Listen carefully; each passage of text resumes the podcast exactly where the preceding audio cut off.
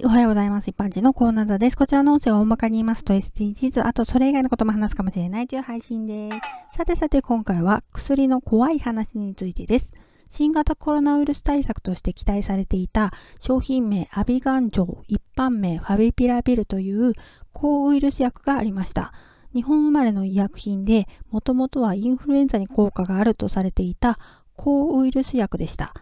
インフルエンザには他の薬が効かない場合などにこの薬を使用するかどうか検討されてから処方されます。エボラ出血熱に感染した場合もこの薬が投与されるかもしれません。結局、新型コロナウイルスの治療薬としては有効性と安全性が確立されていないっていうことです。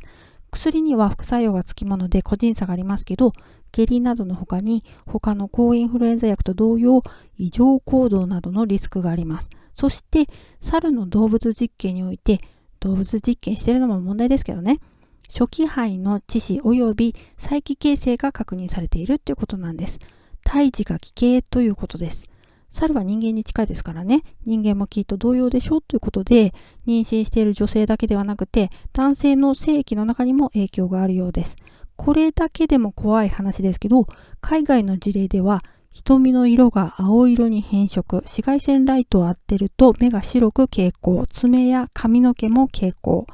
服用をやめれば色は消えていくっていうことなんですが、ハロウィンの仮装メイクかと思うほどの変わりようです。